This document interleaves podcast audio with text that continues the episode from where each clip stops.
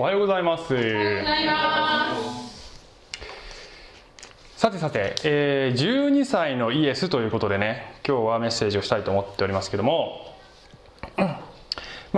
ここをずっと話してきているのは、シリーズものでイエスのもたらした変革というシリーズが50回以上ずっと続いてきていて、イエス様のですね、生涯を学びながらどんな変革をイエス様がもたらすのかっていう話をずっとしてきているんですけども、今日はちょっと番外編ではあるのですけれども、しかしながらイエス様のことをやはり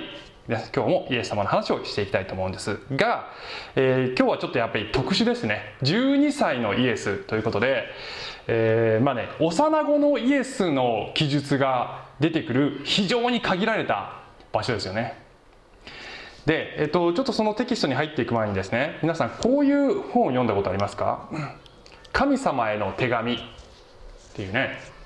これもともとアメリカかな、アメリカの本家かな Children's Letters to God っていうやつで、要するに子供が神様に対して素朴な疑問を投げつけるっていうね、そういう本なんです。で、実際に子供が書いたその疑問をこれ載せてると。もともとは英語の本ですね。知ってる人いますか？一人。はい。で、このね、続編もあって、神様への手紙もっとっていうね、続編もあるんですね。結構人気の本なんです。で、この中で、いろんな疑問が出てくるんですけどね、子供の神様への素朴な疑問。例えばね、こういうの。神様どうして一度もテレビに出ないの？どうして出ないんでしょうね。あるいは、神様あなたって本当にいるの？そうは思ってない人たちもいるわ。もし本当にいるならすぐにどうにかした方がいいわよどうにかした方がいいってどうするんでしょうね。テレビに出たらいいんですどうなんでしょうね。子供にとってもですね、皆さん、神様がなぜもっと分かりやすくご自身を表さないのだろうかっていうね、そういうふうに思うわけですよね。で、実は先週のここでのメッセージで、金持ちとラザロという話をしたんですけれども、その時も申し上げたんですが、神様からすると私たちに対する神様のその啓示というのは御言葉で十分なんですよというのが、先週の話のポイントだったんです。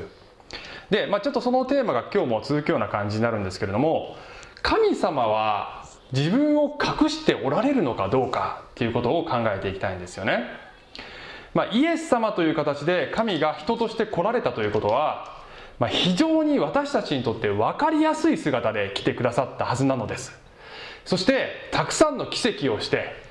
それから復活もしてというふうに、本当にたくさんの印を私たちにお与えくださったのですけれども、それでも多くの人が信じなかったし、今も信じていないということで、おそらくそれでも信じないのであれば、きっとテレビに出てもね、ダメなんでしょうけどねしかしながら今日の話のポイントはですね、今日の話は神を見つけるのは難しくないっていう話をね、したいと思ってるんです。神を見つけるのは難しくないっていう話です。亀ではありません。亀を見つけるのではありません。冒頭のこれちょっとね、反応が悪いね、これね。亀ではないのですけれども、亀ではなく神です。しかしながら神様も、もし神様が隠れているのであれば、きっとこんな風に隠れているのです。すなわち、わざと見つかるように隠れていらっしゃるんだと思います。明らかに簡単に見つけることができるように隠れておられるのだと思います。アメリカのですね、クリスチャンジャーナリストのフィリップ・ヤンシーという人ですね、私好きなんですけども、その人がこういうふうに言うんですよね。神様はかくれんぼをしている子供のようだっていうふうに言うんです。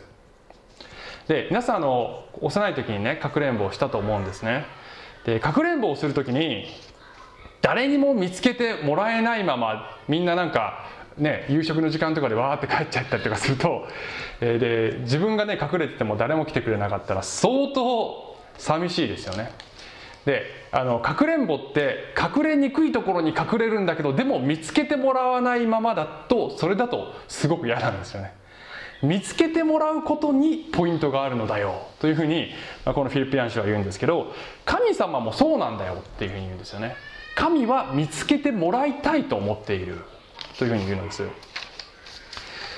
ということで、あなたも神様を見つけることができるのですという話をしていきたいのですけれども、さてでは聖書の、ルカによる福音書の2章の42節から、すみません、42って書いてあるけど、41節からですね。41節から読んでいきたいと思います。さて、イエスの両親は、杉越のお祭りには毎年エルサレムに行った。イエスが12歳になられた時も、両親は祭りの慣習に従って都へ登り、祭りの期間を過ごしてから帰途に着いたが、少年イエスはエルサレムにとどまっておられた。両親はそれに気づかなかった。イエスが一行の中にいるものと思って一日の道のりを行った。それから親族や知人の中を探し回ったが見つからなかったので、イエスを探しながらエルサレムまで引き返した。このですね、イエス様が12歳だった時の記述というのは非常に興味深いと思うんですよね。というのは、そもそも神である方が人となられるっていうね、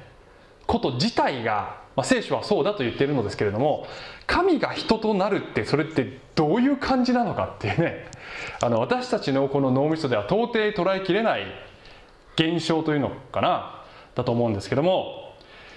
大人である状態で、神が人となって、それが大人である状態でも理解が難しいのに、それが子供である状態ってどういう状態よっていう感じしません？で、聖書ではイエス様が成長するときに、これよりちょっと前なんですけどね、だんだんイエスは知恵に満ちっていうふうに書いてあるんですよね。すなわち、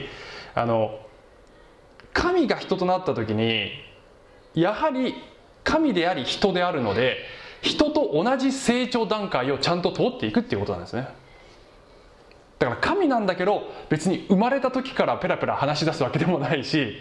脳も体も徐々に発達していくということなのです。しかし人間が犯すような罪は犯されなかったというのですね。ですから非常に私たちのこの感覚では難しいのだけれども、そのようにイエスは育っていかれたということなんですよね。で、この今読んだところで、45節まで読みましたけれども、杉越の祭りというのがあります。で、これは旧約聖書に出てくるこのイスラエル人が出エジプトの奴隷状態から導き出された時に、神様が、その時の記念としてユダヤ人にこれを毎年守りなさい、お祭りをしなさいというふうに旧約聖書の中でお命じになった、そういうお祭りで、ユダヤ人がですね、何千年も守っている、イエス様の時代にすでにもう1500年ぐらい守っているお祭りなんですけれども、今日でもユダヤ人はこれを毎年、守りますね。このお祭りをします。で、そのお祭りの時には神殿に詣でるのです。行ける人はね、遠くにいて行けない人もいるんですけど、基本的に神殿に詣でなさいというふうになっているわけですね。で、イエス様のこの場面でのこの年齢、12歳という年齢は、これはユダヤ人の社会ではですね、成人式が何歳ですか？ご存知ですか？ユダヤ人の成人式、13歳ですね。ユダヤ人は13歳でバルミツバって言って成人式を迎えるのです。ですから、その13歳になってくると、もう職業訓練が始まるんです。だからそのもう直前ぐらい、これから、お父さんの大工の仕事ももう習い始めるぞっていうぐらいの、そういうかなり、体も心もね、大人になってきた、その直前ぐらいの時っていう、そういう感じです。で、イエス様も、神の御子なんだけれども、見た目は普通の少年だったと思います。別になんか5個が指してるとかね、そういうことではないわけですよね。で、このお祭りの時にはこのイエス様の家族もエルサレムに詣でるのですけれども、イエス様の家族はナザレというところに住んでいて、そこからこのエルサレムまではだいたい徒歩で 3,4 日ぐらいですね。はい。で、親族とかね、近所の人とかみんなでこうゾロゾロとこう道を歩いていくのです。で、聖書の他の箇所を見るとイエス様には弟たちもいたっていうふうに書いてあるので、イエス様は長男ですね。ヨセフとマリアの長男、弟たちもいたって書いてあるので、多分このイエスが12歳だとするとこのちっちゃい子供たちがいたわけですよね、そのイエス様の家族に。だから親であるマリアやヨセフからするとちょっとそういう子供たちの方がこう気にかけてなきゃいけないと。でもう大人に近づいているイエス様はそれほどこう気にかけてなくてもちゃんといるであろうというふうに思っていたわけでありますね。でお祭りに行って帰る時に、ふと気づくと、イエスはどこだということになるわけですね。イエスはどこだというふうになるわけです。はい。そして46と47を読みますね。そうしてようやく3日の後にイエスが宮で教師たちの真ん中に座って話を聞いたり質問したり、しておられるのを見つけた。聞いていた人々は皆イエスの知恵と答えに驚いていた。でこれちょっと前半なんですけどまだねこの後半があります。46節見るとね、3日の後にって書いてあるんだけども、3日間子供が見つからないってどんなんでしょうこれね。これは大変ですよ本当に。最近もね2歳の男の子が2日間行方不明になったっていうその話もここでしましたけど、3日間子供が見つからないって言うともう親は相当パニクると思いますね。でこのお祭りにはこのイスラエルの中だけではなくてもっと遠くの国にね離散しているディアスポラのユダヤ人っていうんですけど、遠くに離散しているユダヤ人もこの巡礼のために来ているのです。ですからエルサレムっていうのはもうねいろんな国から来ている人でごった返している状態ですね。でそういう中で子供が3日間いなくなる、もし誰かね悪い人にこのどっかの国に連れて行かれたらどうしようとかそういうこともね考えたと思うんですよね。でこの神殿という場所はこれは、聖書の中では特別な場所です、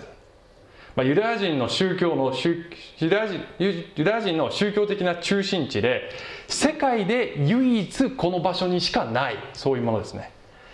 今の現代の教会はいろんなところにありますしユダヤ人のシナゴーグもいろんなところにありますけど、この時代の神殿というのはこの場所にしかない。だから世界中からそこに集まってくると。そしてその神殿ではですねユダヤ議会というのがありまして、そこに、後にイエス様とこのやり合うことになる、律法学者やパリサイ人そして祭司といったこの民のリーダーたちがそこにいて、でしばしばその場所では公開討論のような感じでいろんなね神学的な議論がなされる、人々が周りを取り巻いていて学者たちがこう議論をするというような場面が普段からあったのです。で後になってね大きくなった大人になった時のイエス様も、このパリサイ人や律法学者という人たちとこうやり合いますよね。で何をやり合うかというと、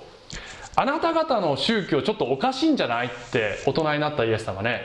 議論するでしょ。この福音書の中でこのパリサイ人たちが口伝律法というモーセの律法にはない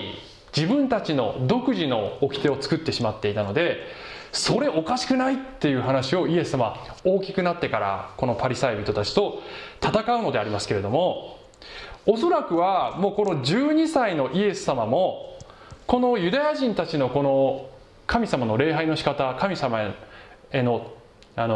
使い方、信じ方がなんかちょっと変じゃないのこれっていうふうにこの幼いイエスが感じ始めていたんじゃないかなっていうふうに想像するんですよね。そしてこの神殿にいた専門家たちにね、なんで旧約聖書にこういうふうに書いてあるのにあなた方こういうふうにしてるのっていうふうに、それこそね、素朴な疑問をぶつけていたのではないかというふうに私は想像するんですよね。素朴な子供の疑問なんだけど、この専門家たちも舌を巻くような痛い質問、なんで旧約聖書にこう書いてあるのにこうしてるの、うぐってこう詰まってしまうような、そういう質問です。ちなみに言うとね、今の現代の教会でも聖書にこう書いてあるのになんで教会ってこうなってるのって言われて、大人である信者がうぐって詰まってしまうようなことがもしかしたらね、あるかもしれませんね。いつも私たちそれを考えなければいけないと思うんですけど、本当に聖書に忠実かどうかっていうのを考えないといけないと思うんですけど、で、そういう場面です、これはね。さて、でその次に後半48節から読んでいきますと、両親は見つけるわけですよね。両親が彼を、イエス様を見つけるわけです。両親は彼を見て驚き、母は言った。まあ、あなたはなぜ私たちにこんなことをしたのです。見なさい、父上も私も心配してあなたを探し回っていたのです。なんか世のお母さんって大体こんな感じだねいつの時代もこんな感じなんでしょう、きっと。するとイエスは両親に言われた。どうして私をお探しになったのですか。私が必ず自分の父の家にいることをご存じなかったのですか、とイエスはおっしゃるんですね。どうして私をお探しになったの、私が必ず自分の父の家にいることをご存じなかったの、っていうんですね。このイエス様のセリフって、私昔から思うんですけどね、そりゃねえぜイエス様って思います、これね。そりゃねえぜ、これそりゃ親はパニクるでしょって思うんですよ、昔からね。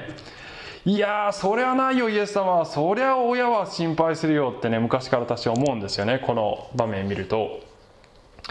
しかしながらイエス様が子供だからとんちんかんなことを言っているのではないのです、これはね。子供だけれどもイエス様は神でもあられる方なので、ここにちゃんとメッセージが、私たちに必要なレッスンがね、ここにあると思うんですよね。で、ちょっと最後まで読みますけど、50節。しかし両親にはイエスの話された言葉の意味が分からなかった。それからイエスは一緒に下っていかれ、ナザレに帰って両親に仕えられた。母はこれらのことを皆心に留めておいた。イエスはますます知恵が進み、背丈も大きくなり、神と人とに愛された。ということで、もうこの後はもう大人のイエス様の話になっていくんですね。で、今日のこの話のですね、キーワードは、どうして私を、このイエス様のね、言葉です。どうして私をお探しになったのか、私が父の家にいることをご存じなかったのか、というこの言葉が、このメッセージのキーワードなんですけれども、まず第一に、これはイエス様の神聖宣言であります、ね、神聖宣言。神聖というのは漢字ではね、神に性質の聖ですね。聖書の聖じゃなくて性質の聖です。神の性質の宣言、すなわち私は神ですよということをイエス様が宣言しておられる場面だったということです。で、大人になったイエス様も何度もこの宣言をいろんな場面でされます。私は神であるということをいろんな形でこの福音書の中でイエス様は宣言される。キリスト教のことをね、あんまりよくご存じない世間一般の方がよくこのイエス・キリストって、このイエス様より後の時代に弟子たちが勝手に神格化しちゃったんでしょっていう、そういうふうに思っていらっしゃる方が世の中に結構いらっしゃるんですけど、そうじゃないんですね。お釈迦様とかね、なんかそういう感じかもしれないですね。後の時代の人がこう神様めだく祭り上げちゃったっていう。聖書をちゃんと学ぶとそういうことではなくて、イエスご自身がもともと私が神であるということを宣言されていたということがわかるのです。そして、この場面では12歳のイエスがすでにそれをしておられたということです。ただし非公式にですね、まだ交渉外には入っていないので、非公式にそういう宣言を自分の両親にしておられたということです。で、神殿というのはですね、単なる建物ではなくて、先ほども言いましたけれども、霊的に非常な重要な位置づけになっているのです。神殿というのは、旧約聖書のこの流れを見ると、神の栄光が宿る場所です、神の栄光が宿る場所です。ちょっと見たい聖書箇所がね、旧約聖書あるんですけども、第二歴代史の 5:13-14 ですけれども、これは、イエス様より1000年ぐらい前にソロモン王という人が神殿を建てた時の記述ですね。で、ユダヤ人というのは立派な建物としての神殿より前に幕屋というものを持っていて、もうちょっとこの簡素な作りになっている幕屋というものを持っていて、それが神殿の役割をもともと果たしていたのです。で、その幕屋がきちんとした建造物として神殿という形になったのが、このソロモンという人のこの働きによるのですね。で、ソロモンがこの、神殿を建てて、その献堂式じゃないけど、神様にその神殿をお捧げしますというその場面で、こういう場面があるんですよね。ラッパを吹き鳴らす者、歌いたちがまるで一人ででもあるかのように一致して歌声を響かせ、主を賛美し褒めたたえた。そしてラッパとシンバルとさまざまな楽器を奏でて声を上げ、主は誠に慈しみ深い、その恵みは常しえまでと主に向かって賛美した。その時その宮、すなわち主の宮は雲で満ちた。祭司たちはその雲に遮られ、そこに立って仕えることができなかった。主の栄光が神の宮に満ちたからである。で、雲で神、ちょっと待ってくださいね、ちょっともう一回そう確認していいですか。ちょっと間違ったこと言いたくないからね。歴代史の、ちょっと待ってね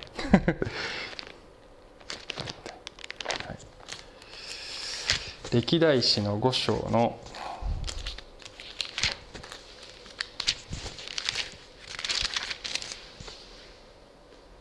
いいんだね、はい、いいんです、大丈夫です、間違ってないはい、という場面ですね。で、主の栄光が神の宮に満ちた、神の宮っていうのが神殿ですね。で、神の宮に主の栄光が満ちた、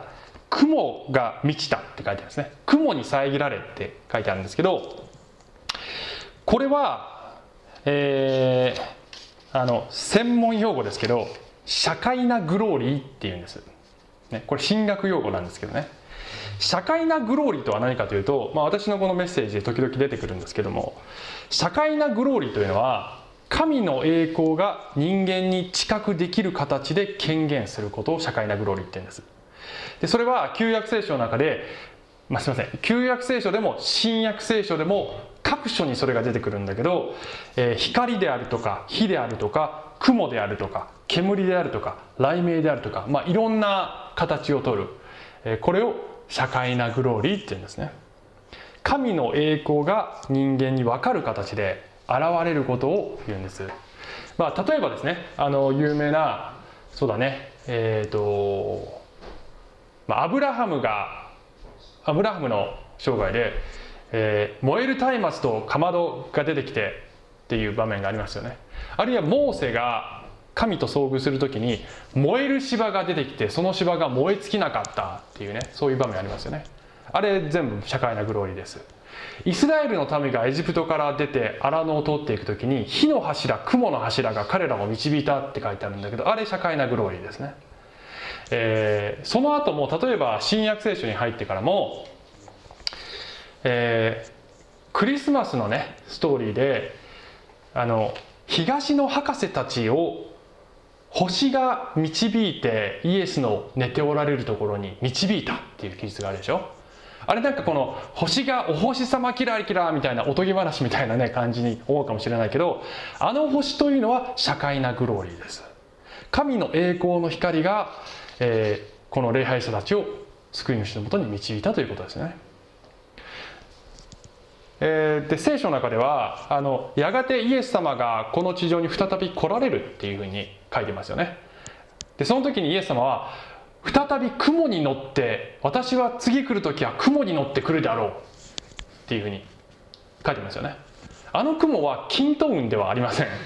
あれは社会なグローリーです。つまり神の栄光の姿に包まれて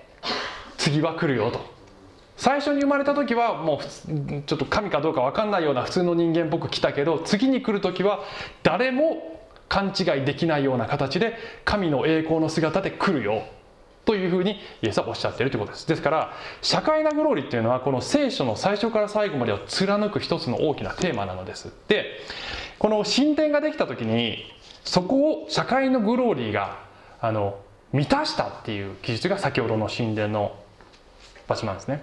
神殿というのは神の栄光が宿る場所で、イエス様が来る前は全人類とこの唯一の神である方のこのコネクションポイントなんですよね。ね、これいいかな。結局ちょっと結構長く話しますけどね。で、語り出してちょっと止まんないね。でね、で、そう。で、細かく言うと長くなるから。で、ソロモンの神殿って壊れるんです、その後で。でイスラエル人って捕囚されて遠い国バビロンっていうところに連れて行かれちゃうんだけど、その時にその神殿の社会のグローリーいなくなっちゃうんです。で帰ってきてから次の神殿を建てるんだけど、その時には社会のグローリーはそこにはなかったっていうふうに聖書には書いてあるんですよね。じゃあこの神殿に社会のグローリーが帰ってきたのはいつかというと、イエスがそこに来られた時なんです。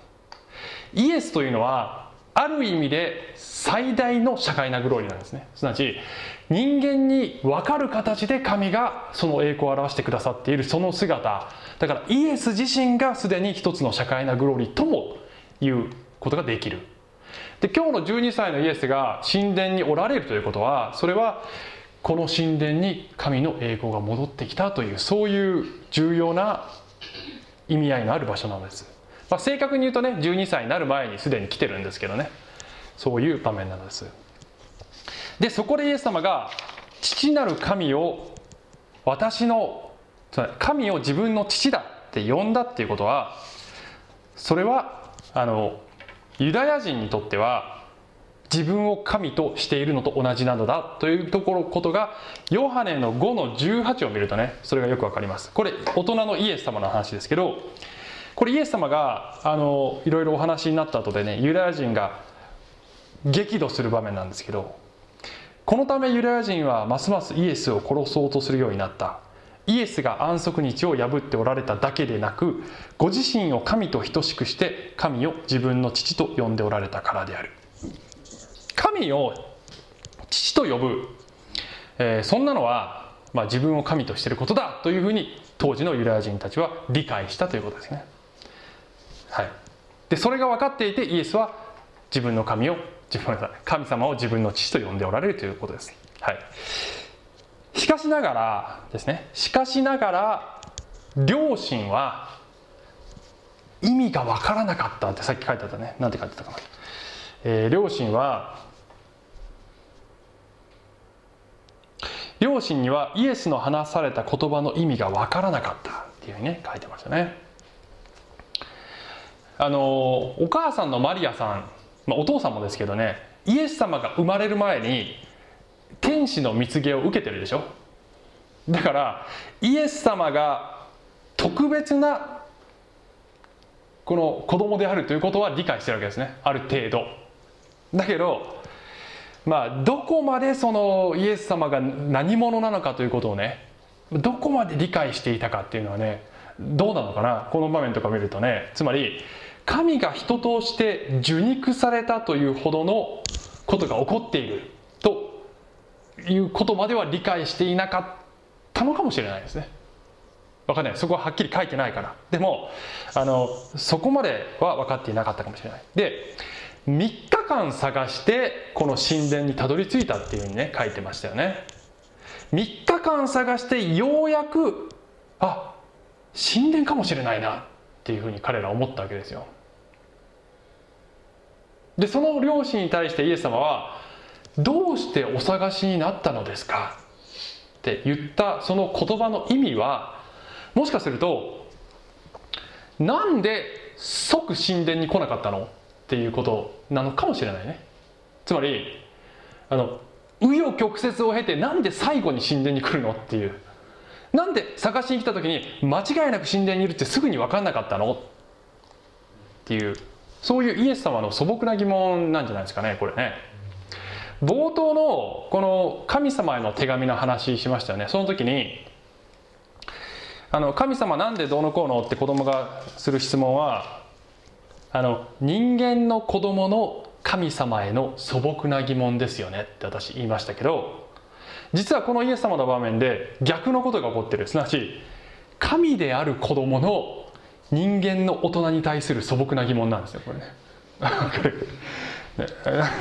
神である子供の人間の大人に対する素朴な疑問、なんで12年間僕を育ててきて僕が誰なのかまだ分かってなかったのっていう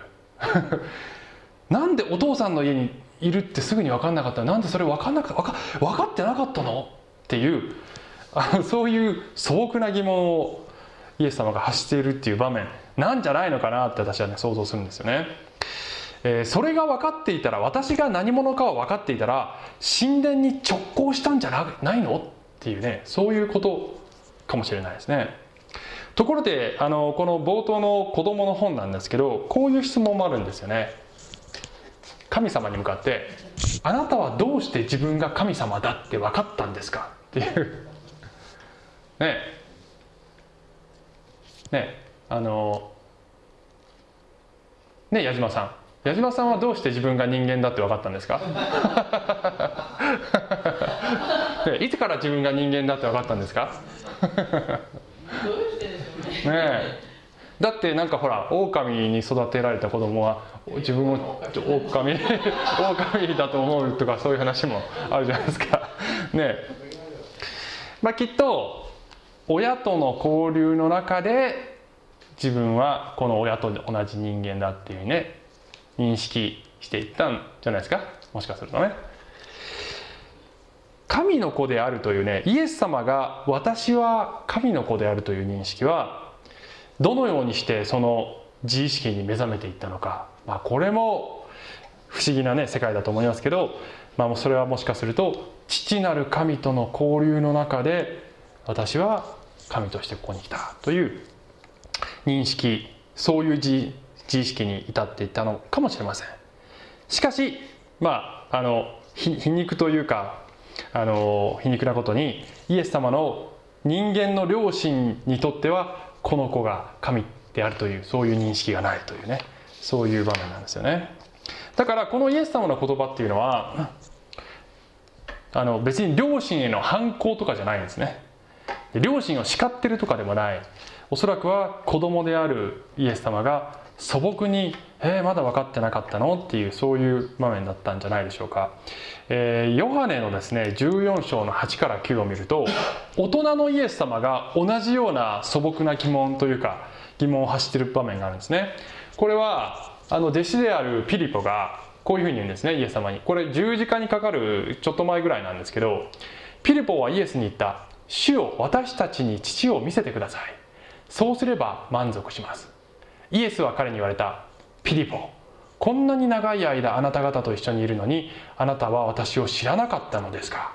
私を見た者は父を見たのです。どうしてあなたは私たちに父を見せてくださいというのですか。でここでも長い間私に接したのに、私が誰だかまだ分かってなかったのっていうふうにね言っている場面ですよね。世の中にはクリスチャンではないけれども長い間ずっと教会に通っているとかねキリスト教のことをすごくよく知ってる聖書も読んでるっていう方もいらっしゃるんですけども、もしかするとそういった方にイエス様はこんなに長い間私のことを知っているのに、こんなに長い間学んでいるのに、まだ私のことがわからないのっていうふうに言っていらっしゃるかもしれませんね。一日でも早く私たちは神様を知った方がいいよっていうふうに聖書にはね書いてるんですよね。一日でも早く神様に出会った方がいいよ、そうした方が祝福の人生に入れるよっていうふうに聖書言ってるんだけど、イエス様が神であるということをもっと早くそれに気づいていたら、人生こんなに遠回りしなくてもよかったのになっていうようなことが、もしかしたらあなたの人生にもあるかもしれません。このイエス様の両親は、イエス様は神様だっていうことを知らなかったので、遠回りをして紆余曲折をしてやっとイエス様にたどり着くというねことだったんだけれども、人生ももしかしたらそういうことがあるかもしれません。人生で大切なものは、ね、自分にとって大切なことは何か、大切なものはどこにあるのかということを知るということは非常に大切なことです。大切なものはどこにあるのか知るというねことは、ちょっと話しておりますけど、私の妻のみのりがね、最近はあんまりないけどね、ちょっと昔はよく家の鍵をなくしたんだよねでね、家をこう出かける時にさ、いつもなんかこう慌ててて探してるわけどこどこ鍵どこどこどこって探してる、慌ててるわけね。ところがね、ある時すっごい平安な顔してね、最近鍵探さなくなったのってある時言ったんだよね。全然なんか鍵探すことがなくなったっていうふうに言ったんだよね。で鍵がなくなった時に、神様鍵どこですかって神様にお祈りしたらすぐに見つかるようになったのって言ったんだよねでね、私その時に彼女に言ったの、それは良かったねと。だけどそもそも鍵を分かるところに置いておけって神様は言わないのって言ったら、それは聞いたことないって言ってパーって出かけていって、この野郎って思った記憶があるね。皆さん、大切なものはどこにあるか知っているということはね大切です。聖書では、ね、イエス様に言わせると、人生で大切なものは一つだけです。それは神を見出し、そして神と共に歩み、神に耳を傾けることですよ。それ以上に大切なものはありませんというふうにイエス様はおっしゃっているのです。さて、では最後ちょっとね結論にというか適用に入っていきますけど、今の時代イエス様はどこにいるの、ね、いろんな言い方あると思いますけど、今の時代の神の神殿、神の宮とは何かということで、2つ考えたいと思うんですけどね、1つはね、やっぱり教会ですね。教会です。今の時代の神の宮とは何か。今の時代エルサレムに少なくとも今は神殿ありません。で、神殿が必要ないのです。なぜかというと、神殿は別のところにあるって聖書に書いてあるからです。エペソ書の2章の21から22にはこういう言葉で、この方にあって、つまりこれイエス様ですね、組み合わされた建物の全体が成長し、主にある聖なる宮となるのであり、このキリストにあってあなた方も共に建てられ、御霊によって神の御住まいとなるのです、ね、聖なる宮となる、これ宮ってのは神殿のことです。あなた方が建て上げられて神殿になるのですよっていうふうに言っている。教会というのは建物のこと、建造物としての建物を教会というのでありません。これはイエス様を信じている一人一人が集まったところが教会なのですよ。そしてその教会そのものが今の時代この神殿なのですよと聖書は言うのですね旧約時代の神殿と全く同じかというと、ちょっと若干コンセプトが違うところもあるんだけど、でも今その教会がその機能を果たしているべきところですよというのが一つの見方ですよね。ね、教会がそんな聖なる場所に見えないけどなって思われる方もねいらっしゃると思う。いろんな問題があったりとかしていろんななんかドロドロした人間関係とかもね教会ありますよ、はっきり言って。けれどもそれでも聖書は教会は神の宮としての機能を果たしてなければいけない。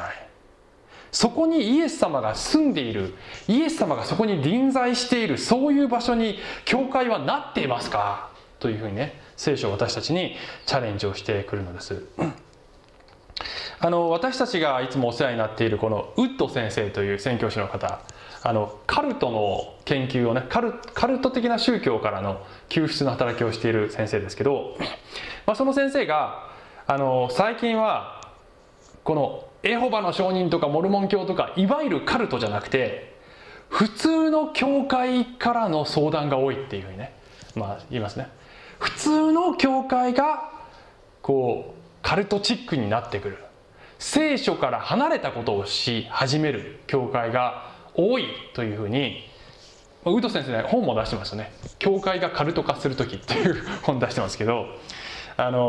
教会という名のところがもはや聖書に従ってないということがね、あるのでありますよ。本当にイエス様が生きている教会になっているかどうかって私たちはいつも自問しなければならない。アメリカのジョークでね、こういう話あるんです。あるところに白人ばかりの教会がありましたって、で、ある黒人がその教会に行ってドアをノックして入れてくださいって言ったら、あなた黒人だから入れませんって言われてしまいましたっていう。実際ね、アメリカそういう時代ありました。白人主義の教会みたいなところね、ありました昔。なのでね、黒人の人が締め出されて、でドアの外で途方に暮れてると、そこに別のもう一人の人が来て、どうしたんですかって話しかけてきて、私黒人なんで追い出されちゃったんですって言うんですね。そしたらそのもう一人の人が、安心してください、実はね私もねユダヤ人だということで追い出されてしまったんですよって言うんですね。仲間ですねっていうふうに言って、で黒人がこの人に聞くんです。そうですか、あなたお名前なんて言うんですかって言ったら、はじめまして、私イエス・キリストって言いますっていう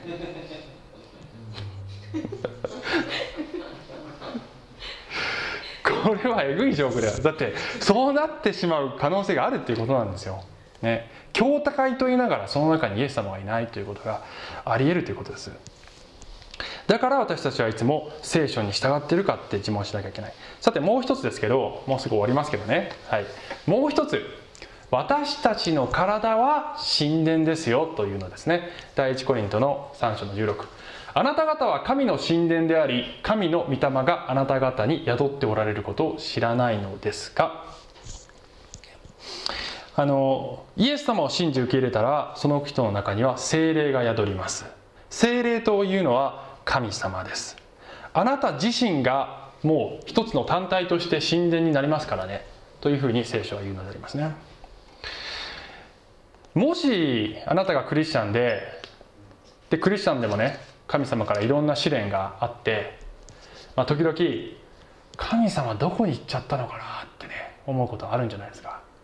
神様この苦しい時にあなた今どこにいるんですかって、私もそういう祈りをしてしまいそうな、ね、時もありますけど、皆様の人生でも本当に苦しいな今っていう時がねあると思います。その時に神様どこにおられるんですかって言った時に、きっとイエス様は神殿の中だよ、あなたという神殿の中にいるからねっていうふうにあなたに語ってくださいます。ですからどうぞ内住のキリストをね意識してください。あなたの中にキリストがおられるのです。はい、最後このこの子供の本のねこういう言葉最後に紹介します。これ神様に子供が言ってる言葉ですけど、こうのおばさんが新しい冷蔵庫を買いました。僕らはその箱をもらってクラブハウスにしました。だからもし僕を探しているんなら僕そこにいるよってこの子供が神様に言ってるんだね。神様僕は僕の家にいますっていうふうに、ね、言ってるんですね。今日の箇所でイエス様は僕は僕の家にいるよ、私は父なる神の家にいるよっていうふうにねおっしゃったんです。イエス様を探しているなら、イエス様が僕を探しているならそこで見つかるよっていうねイエス様はおっしゃったのです。もしあなたが神様を探して、そしてイエス様にたどり着いたならば、その瞬間おそらくきっとね、神様を探していたのは、ね、あなたが神様を探していたのではないということに気づくのですね。これが不思議なところですけど、あなたは神様を探して神様にたどり着いたと思うかもしれないけど、その瞬間実はあなたを神様が探していたのだということに気づくのですね。神様があなたを探していて、そしてあなたを見つけたのだ。あなたが神を探す以上に神はあなたを探していたのだということに、その時にお気づきになると思います。はい、じゃあ賛美し、お祈りします。神様、ありがとうございます。あなたは隠れているようで実は隠れていない。私たちがあなたを探し求めるなら見つけることができるし、そして、あなたが私たちを見つけてくださるというふうに聖書は、言っています。どうぞ私たちがあなたとのこの交流をいつも楽しむことができますように、イエス様の名前によってお祈りします。アーメン。小淵沢オリーブ教会には、聖書の言葉を多くの人に届けるためのさまざまなビジョンがあります。あなたもこの働きに参加してみませんか？献金はこちらのアドレスにて受け付けています。口座振込またはインターネット送金サービスに対応しています。